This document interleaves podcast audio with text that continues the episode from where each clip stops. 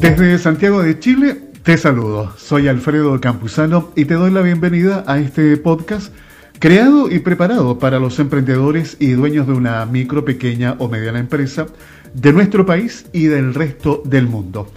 CE Chile, Conexión Empresarial Chile, es una presentación de la red digital con mayor cobertura del país, mivoz.cl, buenas conversaciones, buenos futuros. Además, les recuerdo que este podcast es realizado por SIC Producciones. ¿Les parece que comencemos con una buena conversación? Nuestro primer invitado es Fernando Peirano, entrenador de negocios de Action Coach. Fernando, bienvenido, un gusto saludarte.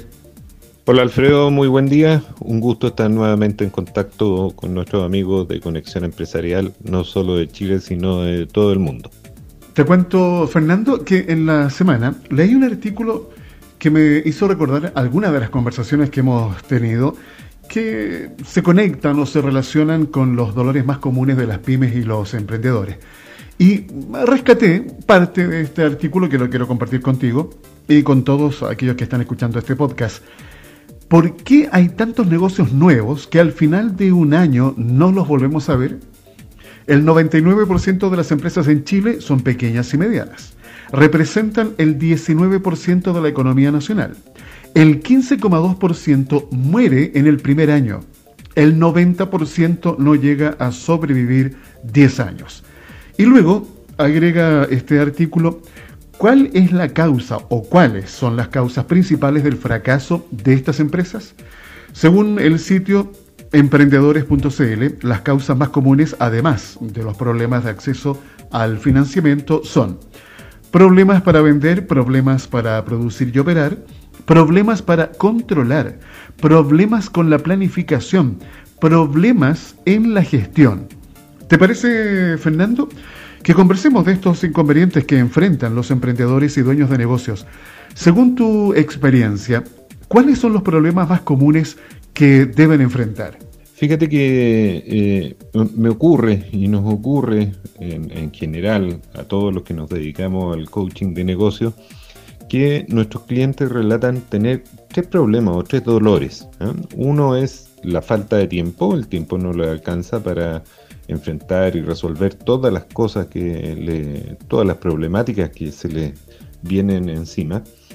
El segundo es eh, siempre con eh, apretados en la caja. ¿ah? Eh, problemas de liquidez, los recursos financieros son un tema. Y el tercero son las insatisfacciones con el equipo de trabajo. Entonces hoy día quiero ver cómo desatar este verdadero nudo. probablemente has escuchado que más del 80% de la oferta laboral en nuestro país la generan las pymes, ¿cierto? Imagino cuántas veces pensaste que tu negocio es muy pequeño, que con un familiar y contigo podrían sacar adelante el negocio. Te, te dedicaste a conseguir más clientes, a vender y el caos eh, se hizo presente. Ya no tienes tiempo de nada, haces muchas cosas y la mayoría de ellos no le reportan beneficios directos a tu negocio. Decidiste contratar a alguien más que te liberara de tiempo, pero te salió peor porque no sabías a quién, ni qué haría, quién le iba a enseñar, ni cuánto le pagarías. Frecuentemente escucho quejas por la rotación de personal, pero no ha habido nadie que diga busqué y encontré al mejor para esta para esta tarea lo capacité y tengo claro lo que espero de él y además se lo dije. ¿Te queda claro en qué necesitas enfocarte? Olvídate de cubrir puestos o cargos con gente que haga. ¿ah? Necesitas más bien a quien te libere tiempo para hacer las actividades verdaderamente productivas para ti. Y necesitas a quien dé resultados que medirás con frecuencia para conocer su nivel de crecimiento. Siempre habrá personas buscando trabajar. Encontrar gente comprometida y responsable aprenderás a identificarla rápidamente. Voy a agregar algunos datos, eh, Fernando, para complementar esta información. Según la OCDE, que es la Organización para la Cooperación y el Desarrollo Económicos, Chile se posiciona como el país con más emprendedores, alcanzando un 16% per cápita. Sin embargo, el 57% de las personas afirma que no es fácil emprender en Chile y los expertos coinciden en que la falta de acceso al capital, los trámites engorrosos y las dificultades para subirse a esta nueva era digital, además de las dificultades que tú, Fernando, has mencionado, son algunos de los inconvenientes a los que se enfrentan las pymes y emprendedores en la actualidad. Fernando, ¿qué hacer para que las empresas puedan tener resultados exitosos? ¿Qué consejos eh, podrías compartir? Fíjate que las empresas que son exitosas en, esto eh, tienen un proceso de contratación con algunos puntos que son relevantes y que hoy quiero compartir contigo. Lo primero es que tienes que convertirte en un cazatalento. ¿ah? Eh, un currículum impresionante no sirve si no existe la actitud ganadora. Es decir, prefiere contratar por actitud más que por aptitudes. Asegúrate que busque la excelencia en todo lo que haga y que sea coherente entre lo que hace y dice. Frecuentemente tienen los mejores promedios o han sido reconocidas en algún deporte o disciplina. Estoy seguro que conoces gente con esas características. Y si ya tienes a alguien así, ahora dile de qué manera se volverá rentable y productivo, los resultados que debe dar, las herramientas con que harás el trabajo para que eh, sea más sencillo y altamente productivo. Entrena a tu gente, vuélvela útil en tu beneficio y en el beneficio de ellas. ¿Cómo? Educándola. Seguramente te preguntas, y si lo capacito y luego se va, eh, fíjate que te va a salir más cara eh, la ignorancia. ¿ah? Eh, no es válido porque estarás seguro que fue productivo para ti y de no entrenarlo lo estarás subsidiando. Te vas a quedar con esa persona y todo lo que no sabe hacer, que muchas veces se traduce en pérdidas y gasto excesivo de tiempo. Decídete entonces hacer una mejor versión de ti mismo y utiliza todo lo que tengas a mano para que eh, realmente tenga impacto en tu negocio. La calidad no es un accidente, siempre es la consecuencia, es el resultado de un esfuerzo de la inteligencia. Mencionaste un concepto que para mí es muy importante, Fernando, y que he colocado acento en distintas ocasiones, que es el capital humano. Es para mí fundamental, pues se refiere a la capacidad productiva de una empresa, basándose en la formación de sus colaboradores y en su experiencia en el trabajo. Contar con colaboradores comprometidos y de alta calidad, tanto humana como profesional, es la única ventaja competitiva permanente que tiene una empresa. Las gracias a Fernando Peirano, entrenador de negocios de Action Coach. Fernando, nos encontramos en un próximo podcast. Bien, Alfredo, espero haber contribuido en algo, ¿no es cierto?, a resolver o a desatar este nudo, como decía, de los tres dolores que comúnmente se nos presentan. La falta de tiempo, la falta de recursos financieros y la insatisfacción del personal. Y al final descubres que la ah, clave para desatar ese nudo tiene que ver con cambiar tu visión, eh, tu forma de encarar estas situaciones y empezar a resolverlo. Un abrazo. Tecnología. Google dejará decidir a los usuarios si quieren ser rastreados. Google no se quiere quedar rezagado en las tendencias por la privacidad que inició Apple con su app Seguimiento de Transparencia en iOS 14. Es por ello que anunció nuevas funciones para que los usuarios de Android decidan si las aplicaciones instaladas en sus dispositivos pueden rastrear o no su actividad. Esta nueva característica estará disponible a partir de finales del 2021, según informó Google, la cual destacó que se excluirá la publicidad basada en intereses o la personalización de anuncios, lo que quiere decir que las personas no dejarán de recibir publicidad, sino que ésta ya no estará contextualizada según sus gustos. Para activar la nueva opción, los usuarios tendrán que dirigirse a los ajustes de su dispositivo. Posteriormente deberán buscar la sección Google y en ese lugar seleccionar Servicios. En ese punto, solo será necesario ir a Anuncios, donde se deberá marcar la casilla Inhabilitar la personalización de anuncios. Cabe mencionar que en un principio el despliegue de esta nueva actualización impactará a los usuarios de Android 12 y después se va a ampliar a otras versiones del sistema operativo a inicios del 2022. Sin embargo, el enfoque parece distinto a Apple, pues la configuración de Google sería a nivel global y no una desactivación individual de cada aplicación. Conexión Empresarial, el informativo de la pyme. Como siempre, en nuestro podcast de cada semana vas a encontrar noticias y también buena conversación. Y aprovecho de recordarles que si ustedes quieren revisar podcasts anteriores, todo el material lo van a encontrar en mivoz.cl, Buenas Conversaciones, Buenos Futuros, o también en la app de Spotify o en la app de Portal Disc, en donde nos encuentran como Conexión Empresarial Chile. Vamos a nuestro siguiente invitado, más bien invitada. Para introducirnos en esta conversación les quiero contar que las consecuencias y modificaciones que la pandemia del coronavirus ha provocado en nuestras vidas, yo diría que son muchísimas. En esta ocasión quiero destacar la eficiencia energética que en miles de hogares se puede transformar hoy día en un tema relevante, considerando que en invierno aumenta el gasto en calefacción, teniendo en cuenta que hoy pasamos muchas más horas en nuestros hogares, esto debido al teletrabajo y estudio a distancia. Para profundizar este tema, voy a conversar con María Constanza Acuña, ella es jefa de soluciones constructivas de Volcán. Bienvenida María Constanza a CE Chile. Muchas gracias Alfredo por la invitación a Conexión Empresarial. Eh, efectivamente, sabemos que los desafíos que presenta el teletrabajo o el telecolegio en los hogares eh, ha significado que todas las familias nos demos cuenta de cuál es el desempeño térmico y acústico que tienen nuestras viviendas.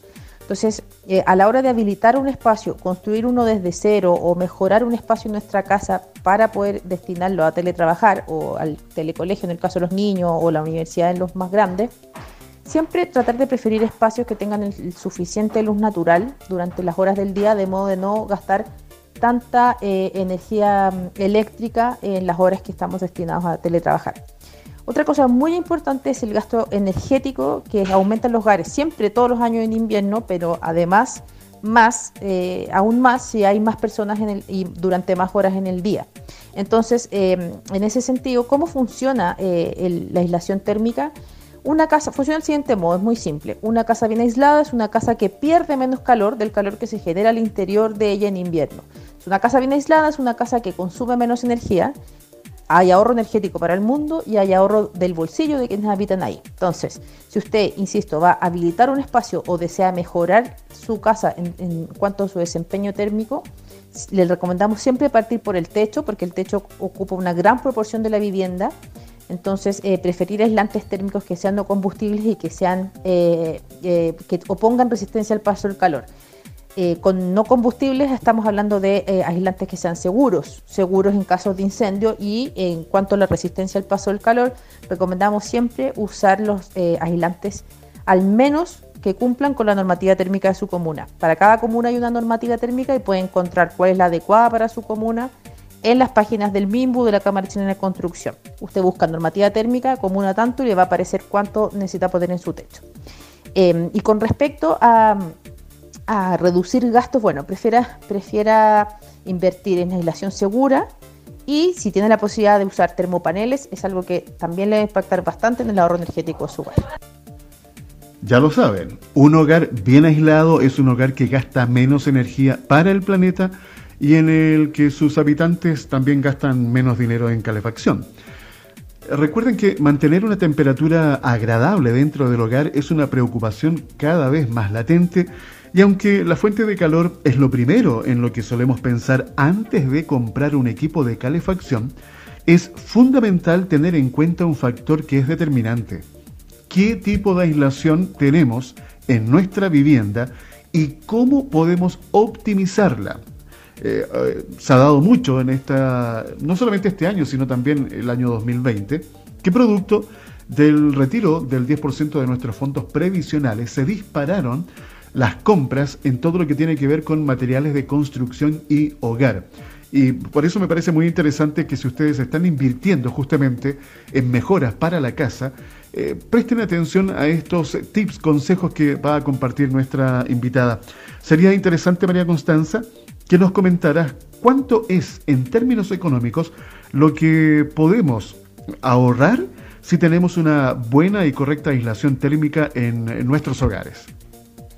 Lo que sabemos acerca de la aislación es que, eh, como les contaba, una casa bien aislada es una casa que ahorra energía. ¿Por qué? Porque no permite la pérdida del calor en invierno o la ganancia del calor en verano hacia, la, hacia el interior de la vivienda, obligando así a usar más fuentes de energía para ventilar o calefaccionar. Entonces, ¿cuánto podemos ahorrar? Bueno, según datos de la, de la Cámara China de Construcción y de Plataforma Arquitectura, una casa que no cuenta con aislación versus una que sí cuenta, una casa bien aislada puede ahorrar hasta el 25% de la energía que se pierde eh, por no tener aislación a través del techo, por ejemplo, y hasta un 35% a través de los muros de fachada. Entonces, aislar o no aislar la vivienda siempre, siempre va a ser un, tema no solo para el ahorro energético del mundo, sino que también para el ahorro del bolsillo de las personas que lo habitan. Aislar bien y aislar de manera segura aumenta el confort y la habitabilidad de las personas. Agregando un poco más de información que nos acaba de mencionar María Constanza, les quiero contar que según expertos con una buena aislación en techumbre, piso, muro exterior y ventanas termopanel, ¿saben ustedes que se puede lograr un ahorro energético de hasta un 60%? Quiero darle las gracias a María Constanza Acuña, jefa de soluciones constructivas de Volcán, por haber eh, compartido estos interesantes datos que los puedes aplicar en tu hogar y también en tu negocio. Fíjense que el ecosistema de energía está en un punto de inflexión, avanzando hacia un futuro descarbonizado. Entre los factores que impulsan este fenómeno se encuentran nuevos participantes en el mercado, la evolución de las políticas y los modelos regulatorios y el foco de los inversores en un futuro más ecológico. Además, en el corazón de esta transición está el consumidor de energía. Sí, y este fenómeno se ha reforzado con la pandemia. Así lo determina un nuevo estudio de Accenture, para el cual fueron entrevistados 1.400 consumidores a nivel mundial. Es interesante eh, la información que arroja este estudio. En la investigación, 60% de los consultados dijo que se ha vuelto más consciente del cambio climático y su impacto ambiental desde el inicio del COVID-19, mientras que 50% de los encuestados afirma que es probable que invierta más en eficiencia energética hoy que antes de la pandemia. En el caso de Chile no es muy diferente. 80% busca ahorrar costos al momento de consumir y 70% se preocupa de adquirir productos y servicios amigables con el medio ambiente. Eh, por eso he querido traer este tema hoy porque me parece relevante y es un tema en el que todos nos tenemos que involucrar y participar activamente por el bien de nuestro bolsillo y además por el cuidado de nuestro planeta. Pyme. Menos pymes y más autónomos pero sin empleados. Cae el número de empresas en todos los tamaños. Así se extrae del análisis anuario del mercado de trabajo elaborado por ADECO Group este descenso del número de empresas era algo que no ocurría desde hacía 20 años. En 2020 se cuentan 2.8 millones de empresas en España y este registro es el más bajo de los últimos 15 años. La pandemia ha impactado negativamente en prácticamente todos los sectores y tipos de empresas. Así se refleja en el informe de ADECO Group. Este descenso del número de empresas tiene sus consecuencias directas en los trabajadores asalariados. Por cada empresario o autónomo empleador se han perdido casi 10 puestos de trabajo si se registra un aumento del número de autónomos. En concreto, en 2,9% más. Pero se trata de trabajadores por cuenta propia que, o bien han perdido su empleo y se han lanzado a montar su propio negocio, o bien han despedido a sus empleados y están ejerciendo solo su actividad. Tal y como se extrae del análisis de ADECO, la crisis sanitaria ha evolucionado en una crisis económica y laboral sin precedentes. Especialmente en España, esa reducción de empresas y de empleados es más grave que en otros países europeos. Esto se debe principalmente al tamaño de las empresas. España cuenta con una muy baja proporción de grandes corporaciones. De hecho, es una de las más pequeñas de la Unión Europea.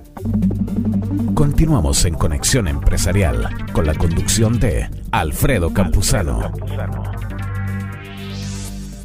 Llega el momento en el podcast de hoy aquí en CE Chile, que les recuerdo es una presentación de la red digital más extensa de Chile, la red de diarios ciudadanos Mi Voz, mivoz.cl. Buenas conversaciones, buenos futuros. Momento de saludar a Stephanie Chalmers, coach de desempeño y presidenta de la Fundación Psique. Siempre un gusto saludarte, Stephanie. ¿Cómo estás? Hola Alfredo, muy bien, gracias. Muy buen día para ti, para el equipo y para toda la audiencia de Conexión Empresarial. Ah, recuerden que al inicio del podcast de hoy conversábamos con Fernando Peirano la importancia de realizar una buena selección del personal para así formar buenos equipos de trabajo.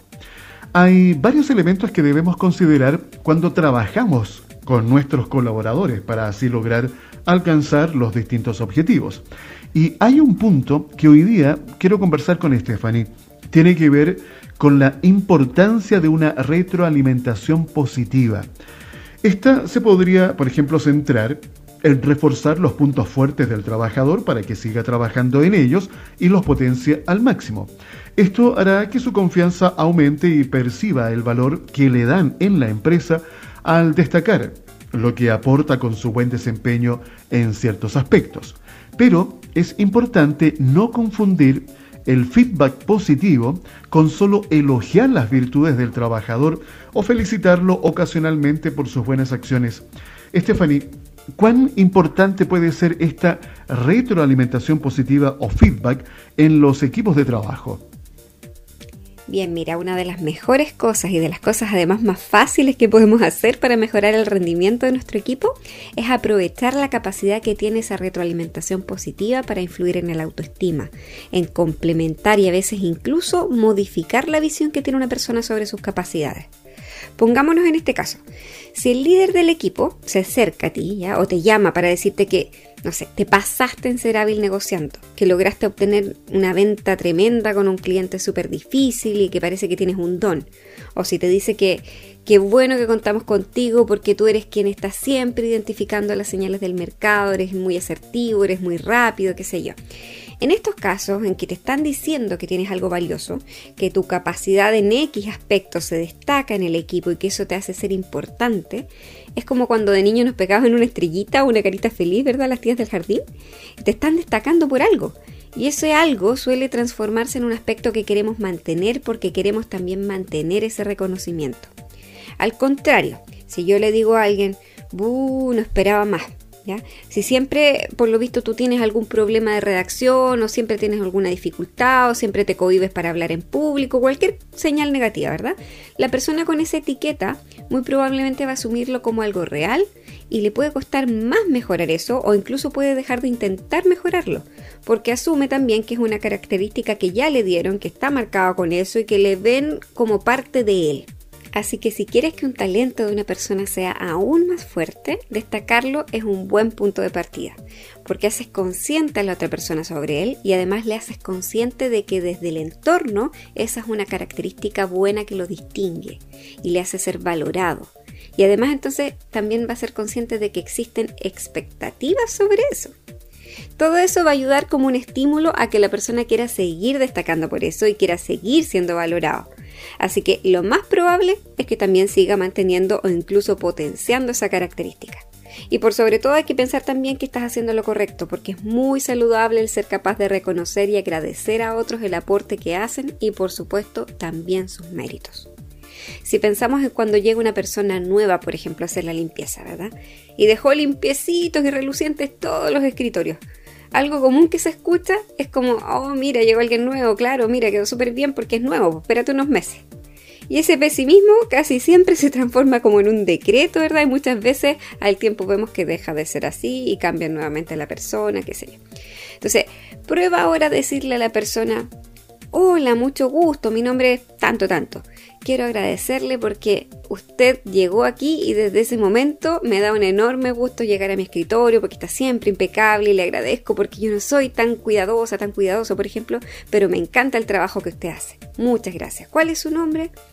Bueno, señora o señor tanto, me da mucho gusto, muchas gracias. Entonces, y, y ojo, después de eso, lo más probable es que tu escritorio sea siempre el más limpio de tu piso. Les quiero contar lo siguiente. Una encuesta de Gallup encontró que el 67% de los empleados que reciben más comentarios sobre sus fortalezas por parte de los líderes están totalmente comprometidos, mientras que solo el 31% de los que reciben críticas se sienten comprometidos. No deben, en todo caso, ustedes meter a todos sus colaboradores en una bolsa y felicitarlos de forma general, pero sí debes darle una devolución positiva a todos y cada uno de ellos, de forma individual cuando lo merezcan. Esto puede asegurar que todos se sientan parte del equipo. Además, esto te ayuda a tener presente que no debes centrar toda tu atención en tus mejores o más destacados colaboradores. Todos merecen reconocimiento cuando hacen las cosas bien. Ahora, Stephanie, ¿qué sucede en el caso de aquellas personas que no reciben este feedback positivo? ¿Nos puedes entregar algunas recomendaciones? Ah, sí, hay varios tips para eso, pero por hoy que nos quede claro que este feedback también nos lo podemos dar a nosotros mismos. Pensemos ahora enfocándonos principalmente en aquellas personas que suelen tener un buen rendimiento. Un rasgo bastante típico de personas que siempre se superan a sí mismas es el que siempre estén alerta a identificar sus errores para poder corregirlos. Y eso claro que sirve como para poder conseguir mejorar, obvio, tengo que saber en qué estoy fallando. Sin embargo, también pasa que algunas personas tienen más tendencia a enfocarse demasiado en esos errores sin ver tanto las virtudes. Y entonces puede ocurrir que la continuidad de su trayectoria pueda girar en torno a los errores errores o a las debilidades que los entre comillas caracterizan y en lugar de mejorarlos, esos errores puedan terminar siendo aceptados como parte de la identidad o como un techo que dificulte muchísimo el seguir creciendo. Insisto, esto no es que a todos les ocurra igual o que siempre se tenga que repetir.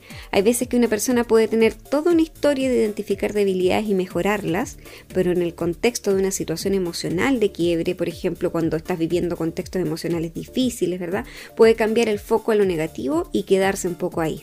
Entonces, ¿qué es lo sugerible aquí? Intentar reconocer también las virtudes que uno tiene y decirse a sí mismo, mira, logré esto, ¿qué, hice bien? E identificar aquellos aspectos de nosotros que ayudaron a conseguir determinado éxito. Interesante, Stephanie.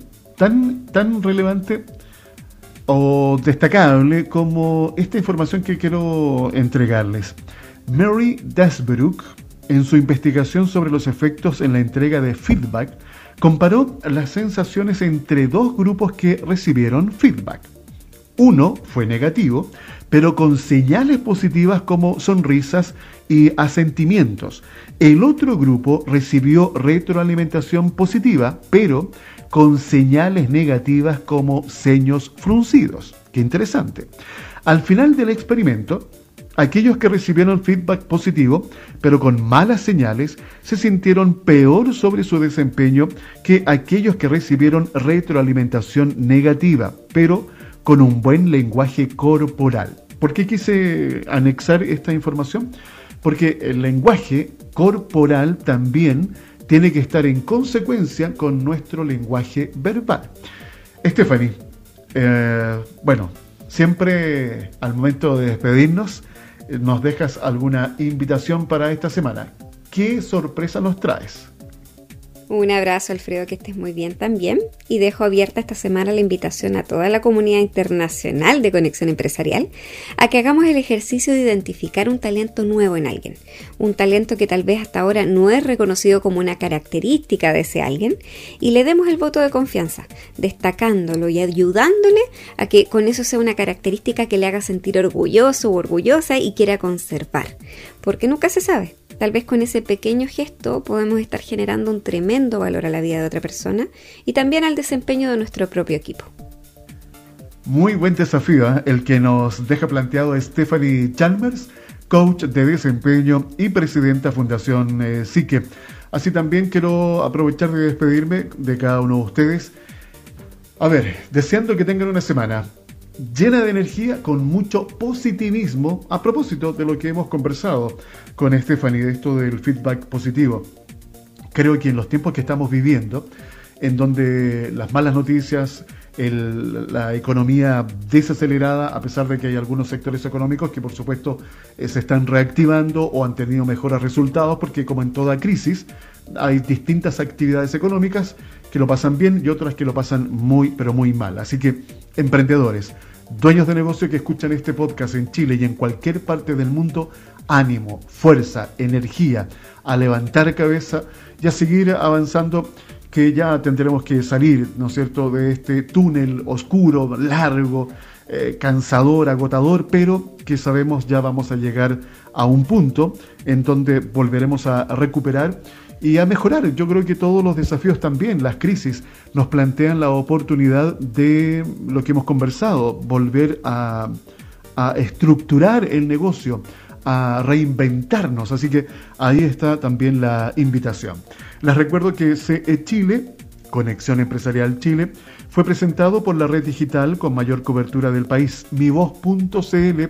Buenas conversaciones, buenos futuros. Además, este podcast es una realización de todo el equipo de trabajo de SIC Producciones. Un abrazo desde Chile para el mundo. Nos encontramos en nuestro próximo podcast. Conexión Empresarial es creado para optimizar las relaciones comerciales, impulsando la accesibilidad, la comunicación y dando apoyo permanente a las empresas en su proceso de modernización y de incorporación tecnológica.